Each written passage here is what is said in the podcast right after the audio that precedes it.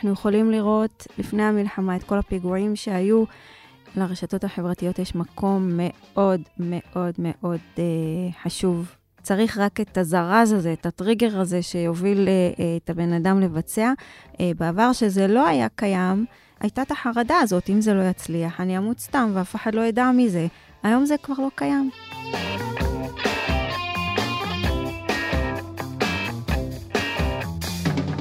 ברוכים הבאים למרקרים, פודקאסט סוף השבוע של דה מרקר. ההזדמנות שלכם לקחת פסק זמן ממחזור החדשות היומיומי ולצלול איתנו לאירועים, לאנשים ובעיקר לארונות מאחורי החדשות. כאן באולפן איתכם כמדי שבוע, ענת ג'ורג'י וגיא רולניק. שמענו בפתיח את דוקטור שגית יהושע, קרימינולוגית המתמחה בפרופילים פסיכולוגיים של טרוריסטים. שלום ענת. שלום גיא. שבוע קשה עבר עלינו, עוד שבוע קשה, הבנים שלנו נופלים בעזה ואין שום אופק מולנו. איך אצלך? כן, זה אחד השבועות הכי קשים, אני חושבת, מאז תחילת הלחימה, עם כל כך הרבה חיילים, צעירים ובעלי אה, משפחות שנהרגו. והשאלה שעולה ומהדהדת היא לאן ממשיכים מפה, איך מסיימים את הדבר הזה, איך מחזירים את החטופים שבאמת לא יכולים להיות שם יותר, ואיך מחזירים את הביטחון לדרום ולצפון. אה, כן, הזמן לא מקהה את הכאב והפחדים, אבל יש לי הרגשה שהאיפוק של הישראלים, האיפוק הזה של שקט אה, יורים, שהפגינו הישראלים בחודשיים האחרונים, הוא הולך להסתיים. נכון, הייתי בשבת בהבימה, ואתה רואה אה, די הרבה אנשים שמגיעים ומבקשים למחות כנגד מדיניות הממשלה.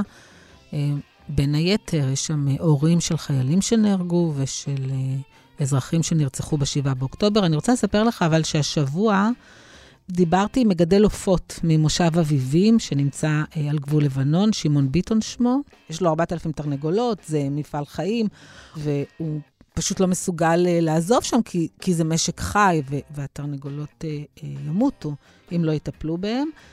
ואחד הדברים שהוא אמר זה שלמרות המצב והקושי והעובדה שאין כמעט ממ"דים, וזה, אף אחד לא מתעניין בו. הוא אומר, אף אחד מ-120 המובטלים בכנסת אה, לא מתעניין בו. בשבוע כזה, אני חושבת שבולטת אה, במיוחד אוזלת היד של המדינה, לא רק בטיפול במצב הביטחוני, אלא לא פחות מזה, אה, בטיפול בעורף, ושאם אנחנו רוצים להשתקם מהמצב הזה, נדרש פה שינוי עמוק ויסודי.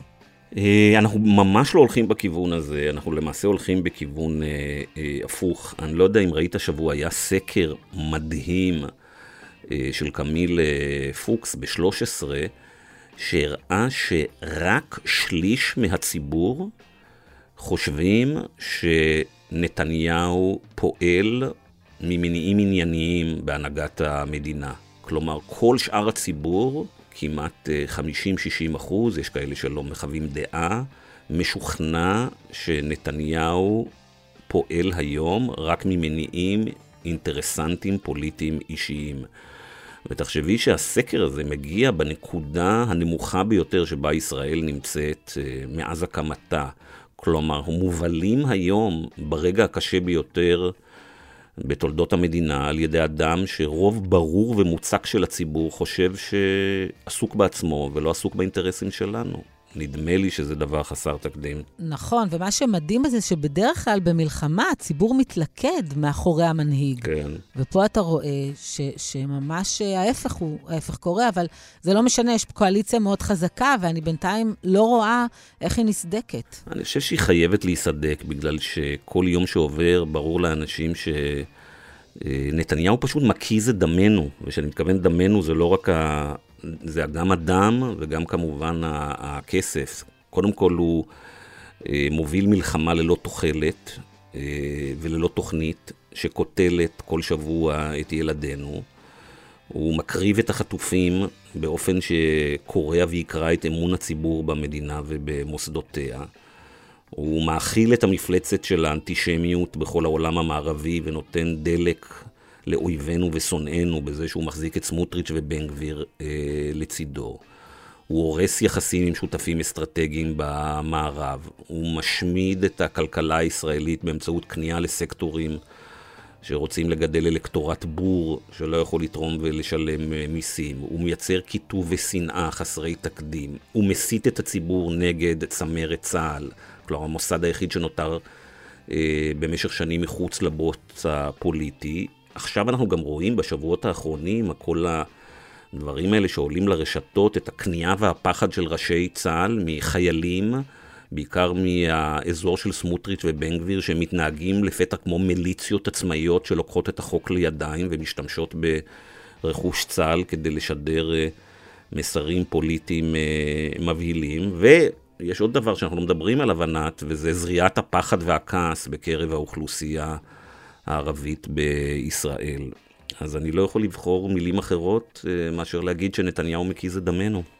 אז כדי לדון בשאלה של אה, מה קרה אחורה ומה קרה קדימה ומול מי אנחנו אה, עומדים, תהיה איתנו היום כאן באולפן קרימינולוגית המתמחה בפרופילים פסיכולוגיים של טרוריסטים. היא הקדישה חלק ניכר מהקריירה שלה המחקרית בלדבר עם הטרוריסטים, כולל של ה... אה, חמאס, וממנה נרצה לשמוע בדיוק מי הם האנשים שעומדים מולנו, כמה הם נחושים, כמה הם מתוחכמים ומה מניע אותם. ולקינוח היא גם תספר לנו על ניתוח הפרופיל של מנהיג אחר, של בנימין נתניהו. אז מיד מתחילים.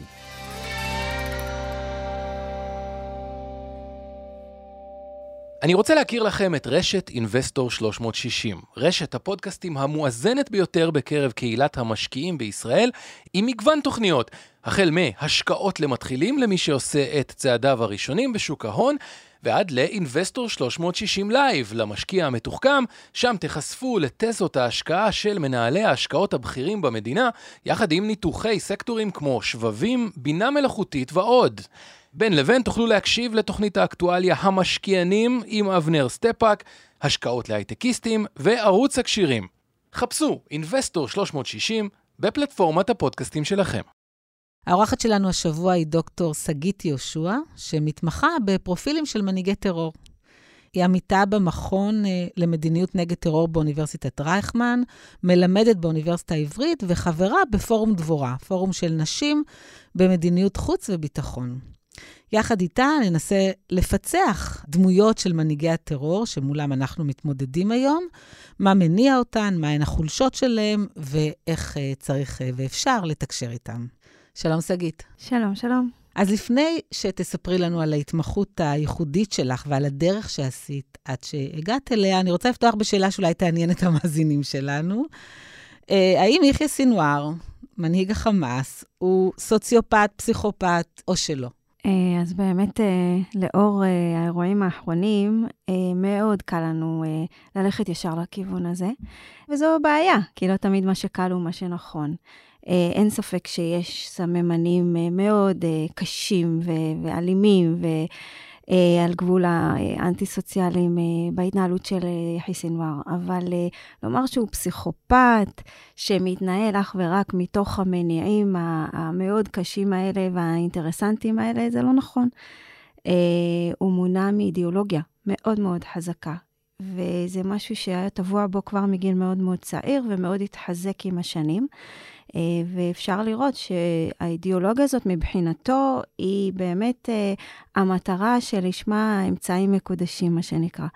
והוא הולך עם זה עד הסוף. הוא ישב הרבה שנים בכלא הישראלי, עד כמה זה השפיע על המוטיבציה שלו אה, לרצות להשמיד אותנו?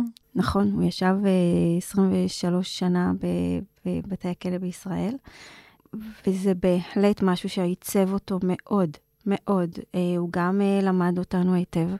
הוא למד את השפה העברית, הוא תקשר איתנו על בסיס יומיומי, ו- וזה גרם לו אה, ככה ל- לרצות ולפצח אותנו ו- וללמוד היטב איך להתנהל מולנו עם החולשות שלנו, עם החסרונות והיתרונות שלנו, אה, ואנחנו רואים היטב איך הוא יודע לנגן על זה בצורה מצוינת. את ראיינת, ראיינת הרבה מאוד uh, מנהיגי טרור uh, ששהו בכלא בישראל בתחילת שנות 2000. יחיא סינואר היה אחד מהם?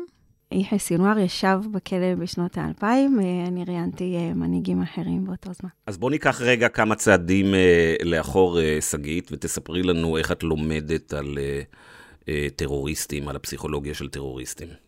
אני התמחיתי בטרור uh, כחלק מלימודי מזרח תיכון. אה, וכמובן, אה, בתור קרימינולוגית, אה, התמקדתי בעיקר בנושא המניעה. מניע. למה אנשים עושים מה שהם עושים, איך הם חושבים, מה, מה מוביל אותם, מה מאתגר אותם, מה מעניין אותם.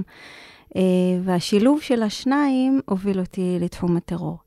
ולמה אני מדגישה את זה? כי, כי כדי להבין מניע, אתה צריך להבין את כל הגורמים המתערבים, כולל הרקע שממנו בחברה שממנה הוא ינק, החינוך שהוא קיבל, אה, ואלה דברים שהם הבסיס לפרופילאות.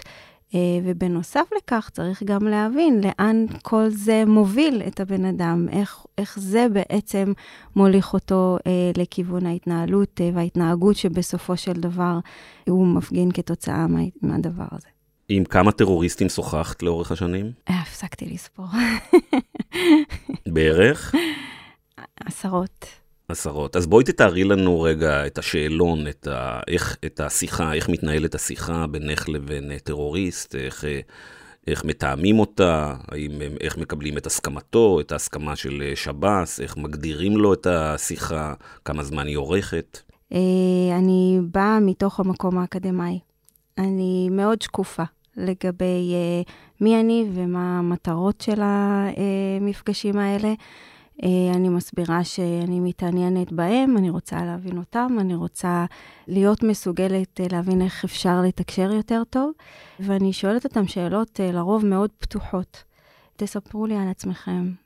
כל אחד בוחר לספר מאיפה שככה מאוד בוער בו וחשוב לו. יש כאלה שיתחילו מהילדות, יש כאלה שיתחילו מהארגון דווקא, מהעבודה הצבאית שלהם, ו- ויש כאלה שיספרו על דברים שחשובים להם. אני ככה, ב- ב- עם השנים כבר פיתחתי מומחיות אה, איך אה, לעצב את הרעיון בצורה כזו שיוביל לכיוונים שחשובים לי, לכיוונים שהם יותר אה, להבין אותם, להבין מה הם חושבים, להבין מה הם רוצים, איך הם רואים את הדברים, ומכאן אני ככה מנתחת את זה אחר כך ומובילה לתובנות שמעניינות אותי. את מצליחה לפתח, אמנם את אקדמאית, חוקרת, וריחוק אקדמאי נדרש, אבל את מצליחה לפעמים, אה, או קורה לך לפעמים שאת מפתחת אמפתיה כלפי המרואיינים? אמפתיה זה דבר שהוא מאוד מאוד טבעי. כשבן אדם מספר סיפור, שהרבה פעמים הסיפורים הם סיפורים אה, ככה מאוד מאוד עמוקים וקשים, אז אה, בהחלט, בהחלט, יש, אה, יש את התחושה הזאת ש, שאני יכולה להבין מה הבן אדם עבר. אני אף פעם לא מפתחת אמפתיה כלפי המעשים. את חוששת מהם כשאת יושבת מולם ומדברת איתם? לרוב לא. בעיקר המנהיגים. אני, היום אני גם עובדת עם, אה, עם פעילים, אה, אבל... אה, והם לא חוששים לדבר, או לא חששו לדבר עם חוקרת ישראלית? זה לא פגע במעמד שלהם בכלא? אז קודם אני דיברתי עם, לרוב עם מנהיגים מאוד בכירים, כך שהם פחות חוששים למעמד שלהם. היה לי איזה מקרה אחד שהוא היה הרבה פחות בכיר, וכן, הוא חשש למעמד שלו, ובסוף השיחה לא התקיימה. אבל עם הזמן, כשהם למדו להכיר אותי והם הבינו שאני לא מהממסד ואני לא עושה חקירות אה, ולא מעניין אותי אה, הדברים הביטחוניים, אז הם התייחסו לזה כממש אה, ככה מפגש כמו עם פסיכולוגית, שבו הם יכלו ל- ל- לפרוק ולדבר ולספר על עצמם, וכולם אוהבים לדבר על עצמם. אז אולי תתארי לנו באופן כללי, מה הופך אדם מן השורה לפעיל טרור? אה, ומה ההבדל, דרך אגב, מה עומד מאחורי העניין הזה של טרור? תמיד יש שם אידיאולוגיה, יש שם עניין של תחושת קיפוח, של כעס. מה מוביל את אותם אנשים להפוך בסופו של דבר, להרוג אנשים, uh, להיות פעילי טרור? אז המושג טרור עצמו הוא מאוד בעייתי. אין ממש הסכמה uh, מוחלטת uh, בעולם לגבי מי הוא טרוריסט או מהו טרור, כל אחד uh, יש לו את האינטרסים שלו ו- ו- ומכניס לשם את הצרכים שלו. אבל כן, אין ספק שהבסיס הוא בסיס אידיאולוגי. חייבת להיות שם איזושהי אידיאולוגיה, חייב להיות שם איזשהו מניע שהוא אידיאולוגי ואף פוליטי. Uh, כן, צריכה להיות גם אלימות, וכן, צריך להיות, אבל על, דבר, על הדברים האלה, uh, וה, והקורבנות צריכים להיות uh, אזרחים, אבל על הדברים האלה יש הרבה ויכוח. אבל האלמנט האידיאולוגי הוא מאוד מאוד חשוב. מה עם האלמנט האישיותי? האלמנט האישיותי זה, זה, זה רק נדבך בתוך כל הדבר הזה. המניע, מה שצריך להניע את האדם זה, זה הרצון שלו, שבסופו של דבר תהיה, יהיה פה איזשהו שינוי מדיניות, איזשהו שינוי בהתנהלות, במשטר, בהנהגה. מבחינה הזאת, ולכן זה אלמנט שהוא מאוד חשוב, כי בן אדם שגם אם הוא פלסטיני שרוצח יהודי, אבל המניע היה אפילו סתם נקמה על משהו שהוא עשה לו, או, חומרי כי הוא רוצה לקחת ממנו את הארנק, אז, אז זה לא טרוריסט, אנחנו הרבה פעמים uh, מתבלבלים, הוא עבריין לכל דבר. שגיא, תספרי לנו רגע על 7 באוקטובר שלך, איפה הדבר הזה תפס אותך, והאם ברגע שנודעו מימדי האסון, עד כמה את הופתעת ממה שהחמאס עשה? ואם את יכולה להבין אולי מה עומד מאחורי זה. אם את שואלת אותי בתור חוקרת שמכירה היטב את חמאס ואת העומדים בראשה, זה משהו שהוא כל הזמן היה שם. משהו שברור לי ש, שהוא השאיפה שלהם, הוא הרצון שלהם, הוא לאורך השנים משהו שהם גם חזק היטב היטב וניסו ל, ליישם. הם uh, התארגנו, הם uh, התאמנו, הם, uh, הם דיברו על זה, הם איימו לאורך שנים, כל הזמן, וזה היה משהו ש, שתמיד היה שם. והאזרחים? האזרחים, זה היה עוד נדבך. שלאורך שנים אמרנו, כולם דיברו על הלבה הרותחת שקיימת שם בעזה, זה לא, זה לא היה דבר חדש. הרי היה ברור שהרי מ-2007, כשחמאס אה, השתלט על עזה, ו- וניתק אותה לגמרי מכל מה שקורה בישראל. החינוך ו- ו- וכל האינדוקטריניזציה שם הייתה באמת כבר שנים, לאורך שנים, אנחנו מדברים כבר על, על 20 שנה כמעט. שחינכו אותם לשנוא אותנו? שילדים נולדו, שהיום הם כבר בגילאי העשרה שלהם, כן? אה, ועברו חינוך מאוד מאוד מגמתי, בלי שום התערבות, כן? אה, לשנאה. ל, לרצון לאלימות כלפי אה, הישות היהודית, הציונית, היהודים בכלל. לאן אפשר לחשוב שכזה דבר יגיע בסופו של דבר? שגית, אם היינו פוגשים אותך לפני חצי שנה, והיינו אומרים לך שנתניהו וצה"ל וראש אמ"ן והשב"כ והמוסד אומרים שהחמאס מורתע, ואומרים שהכסף שאנחנו מעבירים לחמאס בסך הכל מרגיע את האווירה, כי uh, מייצר להם יתרונות כלכליים. והיה אפילו מישהו יגיד שחלק מהכסף הזה מגיע נניח גם לבכירי החמאס, אז היו אומרים לך, תשמעי, אפשר לנהל את הדבר הזה עוד הרבה זמן. מה היית אומרת לנו לפני חצי שנה? הייתי אומרת שאף אחד לא יודע כמה זמן. הייתי אומרת שאני מבינה את הצורך בשקט, אבל זה, זה ארגון שזאת המטרה שלו. ולכן אנחנו צריכים להיות ערוכים היום. ו- ו- וזה לא משנה לכמה זמן אתם חושבים שזה יקרה, מבחינתי זה יכול לקרות גם היום, אם זה נכון ואם זה מתאים. ותמיד אמרתי, הוא פשוט מחכה, סינואר מחכה ליום ולזמן הנכון שכל הכוכבים יסתדרו לו, והוא יוכל לעשות את זה מבחינתו. שזה יפיק את המרב מהדבר הזה. וזה אז, בערך. אז בואי תספרי לנו קצת על יחיא סינואר. את יודעת, הוא מין דמות דמונית, בצדק, שיושבת בעזה. מי הוא? איפה הוא נולד? איפה הוא גדל? מה מניע אותו? איזה מין בן אדם הוא? נכון שלא, שלא ראיינת אותו באופן אישי, אבל אני מניחה שחקרת עליו ואת יודעת מי הוא. הוא נולד uh, בח'אן יונס, שזה בעצם מחנה פליטים. זה, זה אומר שהוא נולד לתוך מציאות של פליטות. של תלישות, אה, עוני, אה, של תחושה של אה, אנחנו נמצאים במקום הזה כי עקרו אותנו ממקום אה, אחר. אה, וכמו הרבה פלסטינים אה, דומים, אגב, אה, באותו, אה, גם בח'אן יונס אה, נולד אה, מוחמד דף וגם אה, דחלן, שבהמשך אה, היה היריב שלו. אז אפשר להבין לאן הוא בעצם אה, נולד. אני יכולה להגיד שכבר מההתחלה הוא אימץ את הערכים אה, של ההתנגדות, אוקיי? אה, אומנם אה, נוסדה ב-88, אה, אבל כבר אז הוא התחבר לערכים, ומשם ככה זה, זה התקדם. לאורך הזמן הוא ייסד את, אה, את הארגון הביטחון המסכל אה, של חמאס, כי, כי מבחינתו, וזה מראה על, על העוצמה שלה והצורך שלו בחיזוק האידיאולוגיה, מבחינתו, משת"פים למשל, זה הרעה החולה ו- ו- וממש הדבר הכי נורא שיכול לקרות לעם הפלסטיני, כי הם בעצם...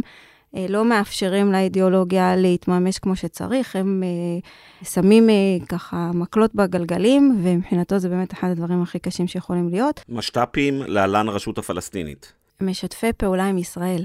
לא, לא, הבנתי, הבנתי. האם הרשות הפלסטינית היא, בר... היא לשיטתו בראש משתפי הפעולה ב... עם ישראל? הוא כן רואה ברשות הפלסטינית אה, אה, כגוף שמשתף פעולה עם ישראל, אבל הוא תיעל את כל הדבר הזה נגד אנשים שנחשדו כמשתפי פעולה נגד ישראל, ואכן הוא הואשם ברצח של חמישה שידוע עליהם, אה, שאכן אה, הוא רצח אותם אה, במו ידיו. אבל שוב, זה מוכיח את האידיאולוגיה שלו. הוא לא נכנס לכלא על רצח של יהודים.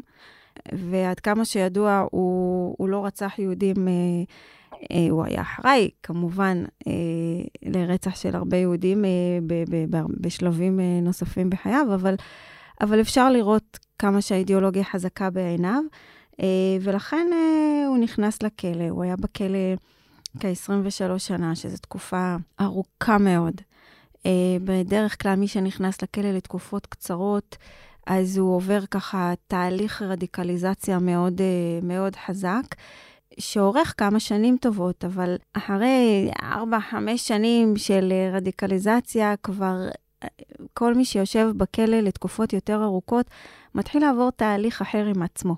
הוא לומד יותר טוב את, את, את ישראל, הוא, הוא לומד עברית, הוא ככה, אנחנו רואים, קראו לזה הרבה פעמים תאריך ישראליזציה.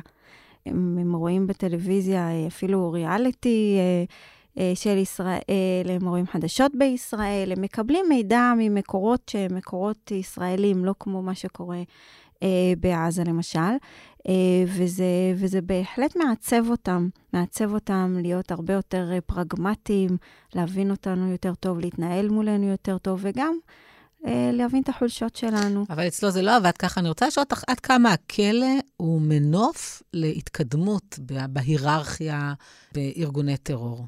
הכלא הישראלי כמובן. הכלא הישראלי בהחלט משמש אה, נקודת מפנה מאוד מאוד חשובה. עוד איזושהי ככה דרגה שהם צריכים לעבור אותה כדי שיהיה להם הרבה יותר אה, קל, שהדלתות ייפתחו בפניהם. אה, יש איזה משהו שמעניין, שאני, אחד מהדברים שאני חקרתי זה, זה יש אה, מושג שנקרא pain of imprisonment, שעבריין שנכנס לכלא בפעם הראשונה עובר. אה, וזה בעצם שהוא ככה... נופל, הוא נופל, כי הוא מגלה פעם ראשונה מה הוא עשה לעצמו, הוא, מת, הוא מתפשט מכל מה שהוא מכיר ויודע, ולוקח להם הרבה זמן להתאושש אחרי הנפילה הזאת עד שהם מתחילים לעשות uh, לעצמם.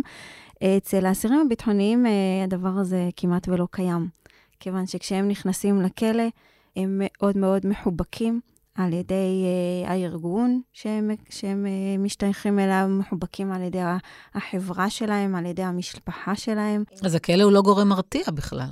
כלא הוא לא גורם מרתיע. Uh, אני יכולה לומר שגם uh, בעבריינות הכלא הוא לא גורם מרתיע. באופן כללי, uh, הכלא הוא לא גורם משקם, ו- ואנחנו יודעים שהוא לא... Uh, הוא לא דבר ש, שמשפר uh, את היכולות של החברה מבחינת uh, אה, חזרה לפשיעה. אה, אנחנו יודעים את זה. נכון להיום אין לנו משהו יותר טוב כדי להרחיק אה, עבריינים מהחברה, ולכן הכלא עדיין הגורם המשמעותי, אבל אנחנו רואים שיש היום המון תוכניות להשתדל למשל לא להכניס עבריינים צעירים לכלא וכולי, כדי להרחיק אותם כמה שיותר מעולם העבריינות. שגית, בוא נחזור לעניין של האידיאולוגיה, אוקיי? את בעצם אומרת לא להתבלבל, אנחנו מתעניינים בצד הפסיכופתי ובצדדים אחרים באישיות של האנשים, אבל את אומרת בואו לא נתבלבל, בסופו של דבר מדובר באידיאולוגיה. אז uh, האידיאולוגיה הזאת של יחיא סינואר, כמה היא דומיננטית היום בחברה ה... בעזה? חמאס uh, מושרש בעזה מאוד חזק. הוא בתוך הבתים, הוא בחינוך, אה, הוא בהוואי, הוא בתרבות, אה, ונורא קשה היום להפריד את האידיאולוגיה החמאסית מהחיים האזרחיים בעזה. אני רוצה אבל כן לקחת את זה לפרופיל של הטרור בכלל, אה, בישראל היום וגם בעולם בכלל. אם בעבר, ויחיא סינואר כן נמנה עם המנהיגים ש- שהתפתחו ככה בשנות ה-80, 90, שהאידיאולוגיה הייתה מאוד מאוד חזקה בקרבם, אה, וה- והרצון לחופש מהכיבוש, הרצון למדינה פלסטינית, ללאומיות, היה מאוד מאוד חזק. אנחנו רואים שיש שינוי מאוד מאוד הדרגתי לאורך השנים, גם כתוצאה משינויים חברתיים, טכנולוגיים שקורים בעולם, שהבן אדם נהפך לדבר הרבה יותר אינדיבידואלי. והאידיאולוגיה אה, הלאומית, הפלסטינית, היא אידיאולוגיה מאוד חברתית. והשינוי הזה מאוד משפיע גם על הלך הרוח ועל ה mindset של אנשים היום שחושבים ורוצים ו- ומונעים אה, לפעול למען האידיאולוגיה הזאת. אנחנו יכולים לראות אה, לפני המלחמה, לא עכשיו, אבל לפני המלחמה, את כל הפיגועים שהיו, אה, פיגועי הבודדים, מה שאנחנו קוראים להם, שבאו מבאמת אה, mindset אחר לגמרי, אנשים שפועלים לבד, לא חלק מארגון. אה. הרבה פעמים זה בנסיבות אישיות באמת, ופחות אה, נסיבות אידיאולוגיות. בדיוק, שם אפשר לראות שהאידיאולוגיה אה, שימשה כתירוץ אה, לחסכים אישיים, אה, לצרכים אישיים שלהם. ו- וזה יתערבב בתוך הדבר הזה, אני לא חייב להיות חלק מארגון, אה, יש לי אה, מספיק uh, תומכים שאני בטח uh, י- יריעו לי אחר כך uh, אונליין. Uh, זה יכול להיות באלפים. שגיא, דיברנו לא מעט על המוטיבציה של אותם מפגעים, ואני רוצה לשאול אותך מה התרומה של הרשתות החברתיות בעניין הזה, עד כמה הן תורמות להגברת מעשי העוינות נגד יהודים. לרשתות החברתיות יש מקום מאוד מאוד מאוד חשוב ב- ביכולת. אה, ובאפשרות. זאת אומרת, הרבה פעמים צריך רק את, ה, את הזרז הזה, את הטריגר הזה שיוביל אה, את הבן אדם לבצע, וברגע שהוא יודע שברגע שזה יקרה, הוא יקבל את האהדה ואת הלגיטימציה דרך הרשתות, בדיוק, זה משהו שמאוד מאוד מושך לעשות. אה, בעבר שזה לא היה קיים, אה, היה, הייתה את החרדה הזאת, אם זה לא יצליח, אני אמות סתם ואף אחד לא ידע מזה. היום זה כבר לא קיים. ולכן אה, הרבה נמשכים לעשות את זה אה, מתוך המקום הזה של, אה, כמו שאת אומרת, של הלייקים, אה, וזאת אה, בעיה מאוד גדולה. רגע, רגע, רגע, אני צריך להתעכב על הדבר הזה. Uh, הרעיון הזה, אנחנו רואים שאת כל, ה... את הפוליטיקאים, את העיתונאים, את כולנו מניעים על לייקים. גם שיש לך ארגון כמו חמאס עם אידיאולוגיה כל כך uh, מגובשת, גם הם חיים בתוך העולם הזה של רשתות חברתיות? זו שאלה טובה. אז קודם כל, uh, זה בעיקר מיועד לכאלה שאין להם את הגב הזה של חמאס, בסדר? אמ, שאין להם גב בכלל. זאת אומרת, הם, הם די נתלים, והם אה, לוקחים, הם, הם אה, הולכים בעיקר לגבי, על זה שהתמיכה שהם יקבלו תהיה מאנשים ברשתות החברתיות. אה, חמאס משתמש גם ברשתות החברתיות בהחלט. ככלי תעמולה והשפעה וגיוס של uh, טרוריסטים. בדיוק. לא, לא מתוך המקום האינדיבידואלי, לא אינדיבידואלי מתוך חמאס, אלא מתוך המקום היותר uh, ארגוני, uh, והוא משתמש בזה בצורה פנומנלית. פנומנלית. הם יודעים בדיוק איך אה, למשוך את, ה, אה, את הציבור ואת האנשים הנכונים, לטרגט את האוכלוסיות הנכונות, אה, ו, ולהשפיע מתוך המקום של אה, לדעת מה הציבור צריך ולספק לו את זה בהתאם. מה היה קורה. זה כמובן בלתי אפשרי, אבל מה היה קורה תיאורטית אם היינו אה, סוגרים את הגישה של עזה באמצעות טכנולוגיים לרשתות חברתיות בשנים האחרונות. את יכולה לנחש איך זה היה משפיע על הדינמיקה בתוך החברה הזאת? אני יכולה לנחש שזה היה מאוד מאוד מקשה עליהם אה, להעביר יומיומית את, אה, את תהליכי האינדוקטריניזציה שלהם. למרות שיש להם את מערכת החינוך. נכון. אבל עדיין יש לזה, יש לזה מקום מאוד משמעותי. מצד שני, אני חושבת שזה גם מאוד מאוד חשוב שהם יכולים להיפתח גם לעולם. זאת אומרת, uh, היכולת היום של כל בן אדם, מכל מקום, כן, uh, להיחשף למה שקורה בעולם, זה גם אחד הדברים שמשפיעים מאוד מאוד על הרצון שלהם לפעול. זאת אומרת, היום זה בא מתוך המקום של אני רואה מה יש לו, אז אני רוצה גם, ולמה לי אין את זה?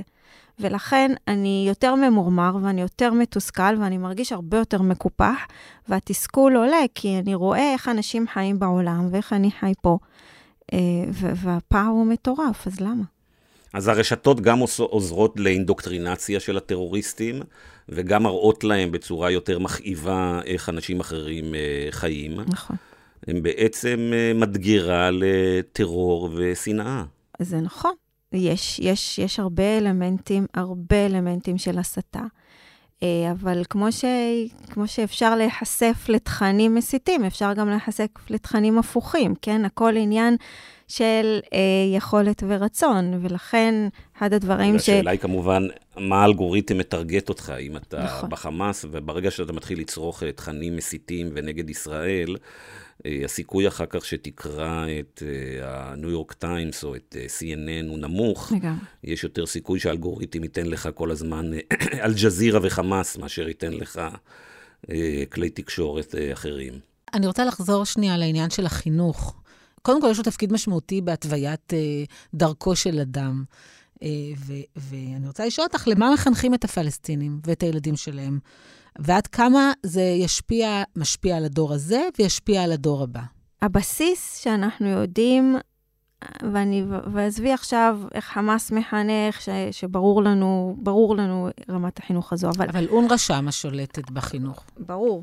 ואונר"א מחנכת אה, את מה שחמאס אומר לה לחנך. העניין הוא שצריך להבין את הבסיס, בסדר? גם באיו"ש וגם ערביי ישראל הרבה פעמים.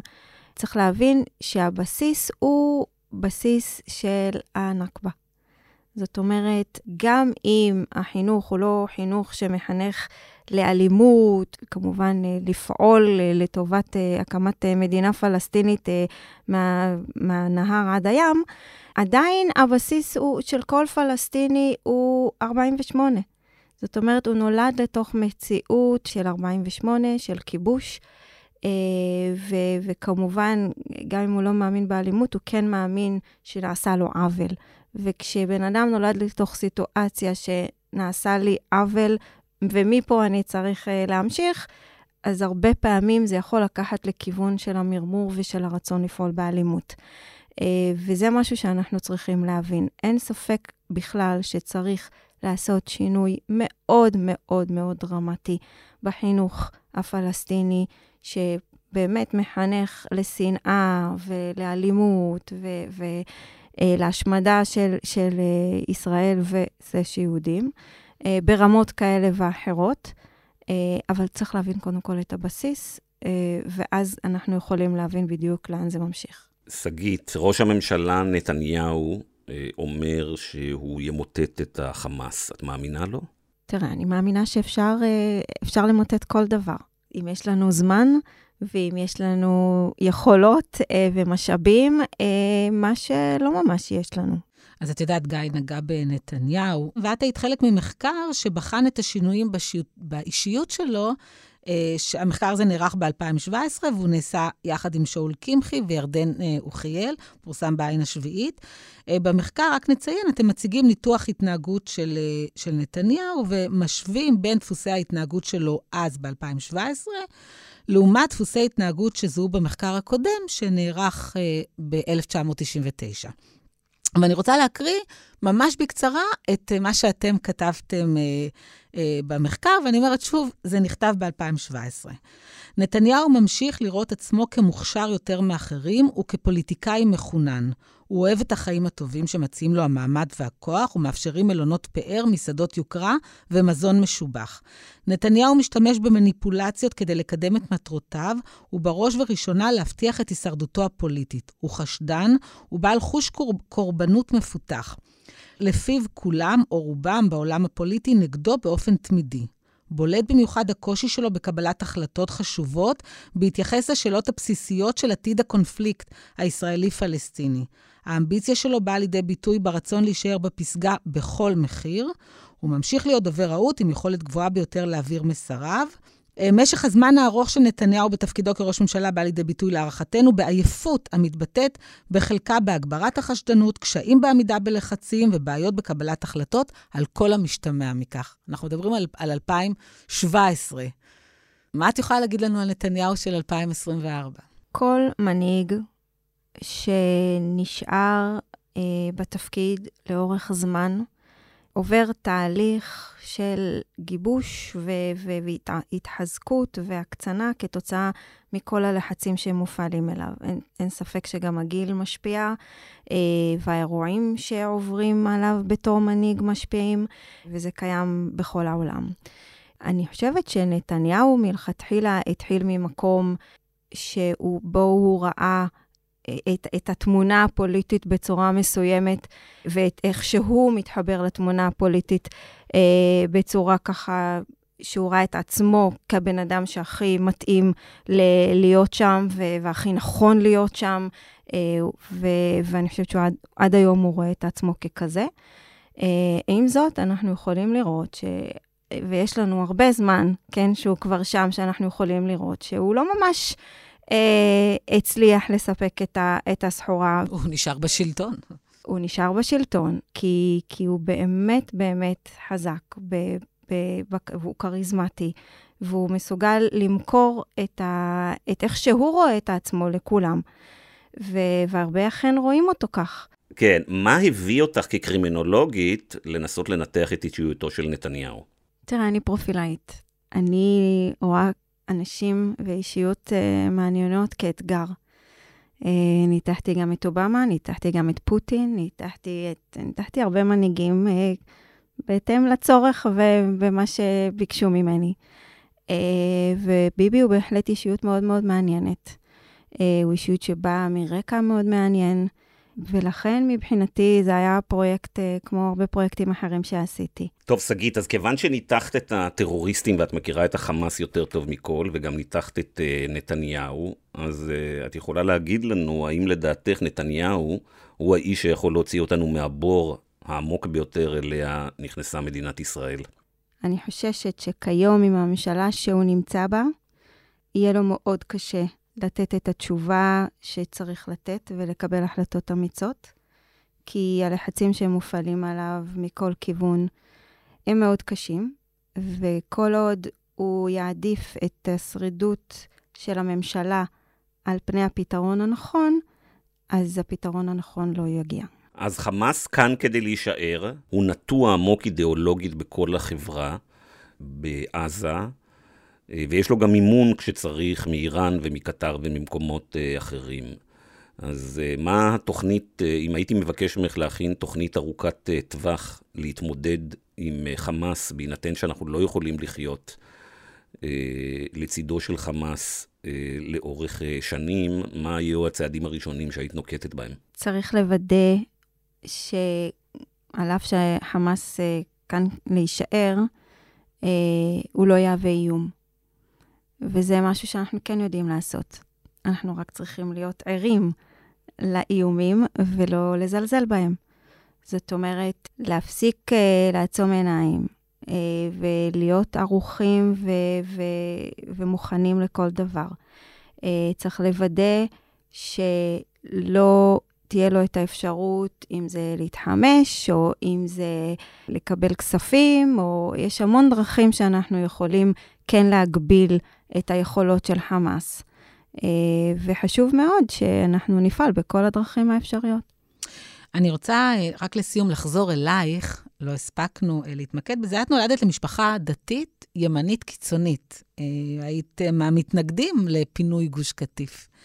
סיפרת באחד הראיונות שהגעת לכלא עם הסרט הכתום. אני אשמח שתספרי לנו קצת על הדרך שאת עשית, והאם את חושבת שאנחנו צריכים לחזור לגוש קטיף היום? הנושא של הפלסטינים והסכסוך הישראלי-פלסטיני תמיד מאוד מאוד עניין אותי. ולכן גם uh, חקרתי את זה מתוך המקום של הטרור, להבין את הטרור. Uh, ולצערי, הפלסטיני הראשון שפגשתי היה בכלא, והוא היה מנהיג מאוד בכיר של חמאס, וזה היה מבחינתי נקודה מאוד מאוד משמעותית בתהליך שעברתי עם ההבנה של התחום הזה. השיחות האלה עם, עם, עם אנשים שהם קיצונים אה, מאוד בדעות שלהם, אה, ואנשים שלא אה, אה, מקלים עליי מתוך המקום אה, האידיאולוגי, ולא באים אה, to show coat it, מה שנקרא, אימת אותי עם האמונות הכי אה, חזקות שלי. אה, ובאיזשהו מקום, אפילו שהוא לא מצא לי תשובות, וה, והדיון בינינו לא בדיוק הוביל לפתרונות מעשיים, עצם הדיון עצמו, עצם התקשורת עצמה, אה, שינתה אצלי משהו. והיא הוכיחה לי ש... שאין דרך אחרת. זאת אומרת, אה, מה שנקרא, צריך לשבת ולשבור את הראש, כי, כי אין מה לעשות. כלומר, הפתרון הוא הסדר מדיני, ושום פתרון צבאי לבדו לא, אה, לא יפתור את הבעיה של עזה. גם היסטורית, שום פתרון צבאי אף פעם לא פתר שום דבר. כאילו, בלי הסדרים מדיניים, שום דבר לא עוזר. אני היום כמובן הרבה יותר מבינה מול מי אנחנו כן יכולים לדבר ומול מי לא, אין מה לעשות. יש, יש גופים ש, שאי אפשר לדבר איתם. אה, אנחנו עדיין מדברים חמאס, בין אם נרצה ובין אם לא. לצערי, היום אנחנו יותר מדברים אה, בשפה שלה, שלהם, מתוך המקום של האינטרסים שלהם ולא שלנו. לא, גם שלנו. הרי אה, אה, בצלאל סמוטריץ', שר האוצר, אמר שהחמאס הוא נכס. וראית לאן הגענו כתוצאה מכך. לא, כלומר, גם בתוך ישראל יש אנשים שראו, ש, שחשבו שהחמאס הוא נכס אסטרטגי שלנו, כי לשיטתם, הסכנה הגדולה ביותר היא הסדר מדיני עם הרשות הפלסטינית. הדבר הזה הוכיח את עצמו כדבר שהוא אה, לא, לא נכון. בעיניים שלנו, בעיניים של המחנה של סמוטריץ' ובן גביר, ואני רואה שזה מחנה לא כל כך קטן, לפחות, אה, אני יודע מה, בין רבע לשליש מהציבור, אולי יותר, אומרים 7 באוקטובר הוכיח שאין מה לדבר עם החבר'ה האלה. אז אני לא יכולה לדבר בשמם. אני יכולה להגיד... אבל את ערנית לזה. בהחלט. את ערנית ל... בהחלט, כן, בהחלט, בהחלט, אין ספק. תראה, אני כן. יכולה גם להבין מאיפה הם באים. אה, אני יכולה להבין אה, למה הם רואים את זה, ו... ואני לא יכולה להאשים אותם בהרבה מהדברים. אפשר לראות את זה גם, כמו שאמרתי, בעולם כולו. ברגע שיש אה, קיצוניות אחת לכיוון אחד, היא מביאה לריאקציה בצד השני, זה לא יעזור. כן, אה, דאעש הביא לנו את הימין הקיצוני, וחמאס יעלה לנו את הימין הקיצוני גם. לא יעזור. כאילו, אנחנו... אז זה, זה, זה ההישרדות שלנו, אנחנו נרגיש מאוימים ואנחנו נרצה לפעול בהתאם. שגית, אנחנו חייבים לסיים את הרעיון הזה עם משהו אופטימי. תראה, אני מאוד מאוד מאמינה שהיינו צריכים, זה היה צריך לקרות. בסדר? זה היה צריך להגיע. הלבה הרותחת הזאת הייתה צריכה להתפוצץ מתישהו. אה, זה עצוב שזה קרה, וזה קרה בצורה הכי גרועה שיכלה להיות. אבל uh, מלחמת יום כיפור, שהייתה המלחמה הכי קשה שהייתה למדינת ישראל, הולידה שני הסכמי שלום. כי היא חייבה אותנו, היא חייבה אותנו לפעול, היא חייבה אותנו להיפתח, היא חייבה אותנו לוותר. אנחנו נמצאים במקום הזה עכשיו, אותו דבר. אנחנו במקום הכי נמוך שלנו, ואנחנו מבינים שאם אנחנו רוצים לעשות, להגיע למקום יותר טוב, אנחנו נצטרך סוף סוף לפעול. אנחנו היינו ב, באמת בתקיעות כל כך הרבה שנים בתחום. אה, זה משהו מחייב אותנו עכשיו לפעול, ו, ואני חושבת ואני רוצה להאמין ש, שזה בסופו של דבר יוביל למשהו טוב. שגית, דיברנו הרבה על אה, יחיא סנוואר, אבל אה, חיזבאללה הם קצת יותר חזקים, הרבה הרבה יותר חזקים משמעותיים. אז ספרי לנו על נסראללה. נסראללה הוא מבחינתי, מבחינת המאפיינים הככה הכלליים שלו, הוא מאוד דומה לסינואר. זאת אומרת, אה, הוא גם כן אה, בא מאידיאולוגיה מאוד מאוד חזקה. אה, הוא גם אסטרטג, יש לו ראייה מאוד מאוד רחבה. והוא מונע מתוך באמת רצון לחזק את הארגון שלו ולהוכיח את עצמו אה, לעם שלו, במקרה הזה יותר השירים, ולכן אה, אנחנו יכולים לראות איך לאורך השנים אה, הוא פועל בהתאם. למרות שהמציאות שלו קצת שונה, א', הוא ישב בכלא הישראלי, והוא נמצא בלבנון. אני חושבת שהיכולת שלו להקריב את לבנון היא יותר מוגבלת מהיכולת של סינואר להקריב את עזה. נסראללה לא ישב בכלא הישראלי, אבל נסראללה חכם כמו סינואר, והוא מבין את החשיבות בהכרת אבל יש לו את אותה רמת, יש לו את אותה רמת מוטיבציה להשמיד אותנו? יש לו מוטיבציה מאוד גדולה, אל תשכחי, אנחנו הרגנו את הבן שלו, אנחנו פלשנו ללבנון מבחינתו, ולכן מאוד חשוב להבין שמבחינתו אנחנו בהחלט אה, גורם מאוד מאוד משמע, משמעותי בקריירה שלו, אה, ובאיך שהוא רואה את כל הסכסוך הזה, ואיך שהוא רואה את, ה, את היכולת שלו לחזק את הארגון שלו. ולכן הוא פועל בצורה מאוד חכמה. ואינטליגנטית. כמו שאנחנו צריכים להעריך את סינואר, אנחנו צריכים להעריך אותו יותר מהמקום שלא לזלזל בהם בתור מנהיגים. אה, הוא מכיר אותנו, הוא לומד אותנו, כמו סינואר, יום-יום. אמנם במקרה שלו מתרגמים לו, לא כמו סינואר שיודע עברית, אבל uh, זה בהחלט משהו שהוא רואה כ... כחשיבות עליונה. תראי מה זה ענת, השנה היא 2024, אנחנו מדברים עם פרופילאית, ואחת המסקנות היא שהמנהיגים של אה, חיזבאללה ושל חמאס, רובם יותר מתוחכמים ואינטליגנטים, חדים וערניים, מחלק גדול מחברי הממשלה שלנו וחברי הכנסת. כן, ככה זה נראה, גיא. אוקיי, שגיא, תודה רבה. תודה לכם.